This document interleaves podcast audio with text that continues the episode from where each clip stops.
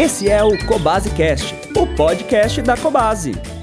Olá, sou Marcelo Tacone e hoje vamos conversar sobre as formas que podemos enriquecer o ambiente do seu gatinho. Para conversarmos sobre esse assunto, precisamos entender o que é enriquecimento ambiental. Trata-se da criação de um ambiente interativo e complexo que permita ao animal apresentar comportamentos naturais. Podemos falar que abrange o design de infraestrutura dos recintos ou da própria casa e a promoção de atividades, influenciando a maneira pela qual seu animal fica em casa, percebe e interage com seu ambiente, ou seja, o ambiente em que o animal tem atividades parecidas do que ele encontraria na natureza.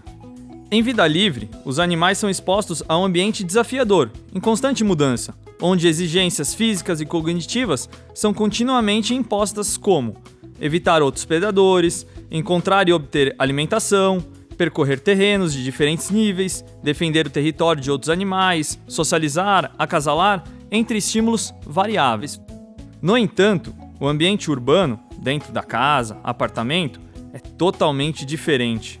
O espaço é restrito, falta de complexidade, rotinas de manejo permanentes, como alimentação regrada, assim como o contato com os humanos, torna o ambiente altamente previsível e sem opções para o controle das variáveis fundamentais para o seu conforto e bem-estar. Talvez vocês estejam se perguntando, mas o que ganhamos se nós conseguirmos aí ter um ambiente desse, rico ambientalmente, como estamos conversando? Só para vocês entenderem, um animal que não interage com o ambiente, ele pode apresentar coprofagia, que seria comer as fezes, letargia, o estado de cansaço, hiperagressividade, hipersexualidade, baixa socialização, automutilação, ou seja, ele acaba se machucando. Comportamentos estereotipados são aqueles movimentos repetitivos sem ter um porquê, uma razão, dentre outros. Algo muito importante para entendermos é o comportamento natural dos gatos, que são exploradores natos. O comportamento exploratório está intimamente ligado a diversos outros comportamentos, como o alimentar e o social uma utilização de fontes eficientes de alimentação, primeiro é necessário, por exemplo, conhecer as rotas mais eficazes a serem utilizadas, potenciais perigos existentes, entre outras. Espécies predadoras como eles, a exploração é importante e fundamental para a localização do alimento. Neste caso, a novidade pode aumentar a motivação de explorar. Entendendo esse comportamento natural, conseguimos perceber que animais alojados em ambientes restritos sofrem de escassez de estímulos adequados para executarem comportamentos exploratórios. Um fator associado com frequência ao confinamento é a ausência das possibilidades para explorar, investigar e interagir socialmente. Esses animais apresentam déficits exploratórios e desenvolvem, além da pequena quantidade de exploração, o medo e uma predisposição a estresse, podendo levar a psicopatologias e comportamentos anormais, o que prejudica o bem-estar do animal. Então vamos com algumas dicas para vocês conseguirem fazer na casa de vocês e melhorar esse ambiente. A primeira é colocar estantes ou suportes no alto. Gatos amam ver a vida de cima e se sentem muito mais seguros quando podem ficar no alto. Por isso, estantes em que eles possam subir com segurança, ou até mesmo suportes específicos para felinos, são ideais, principalmente perto da janela, onde podem ver o movimento da rua.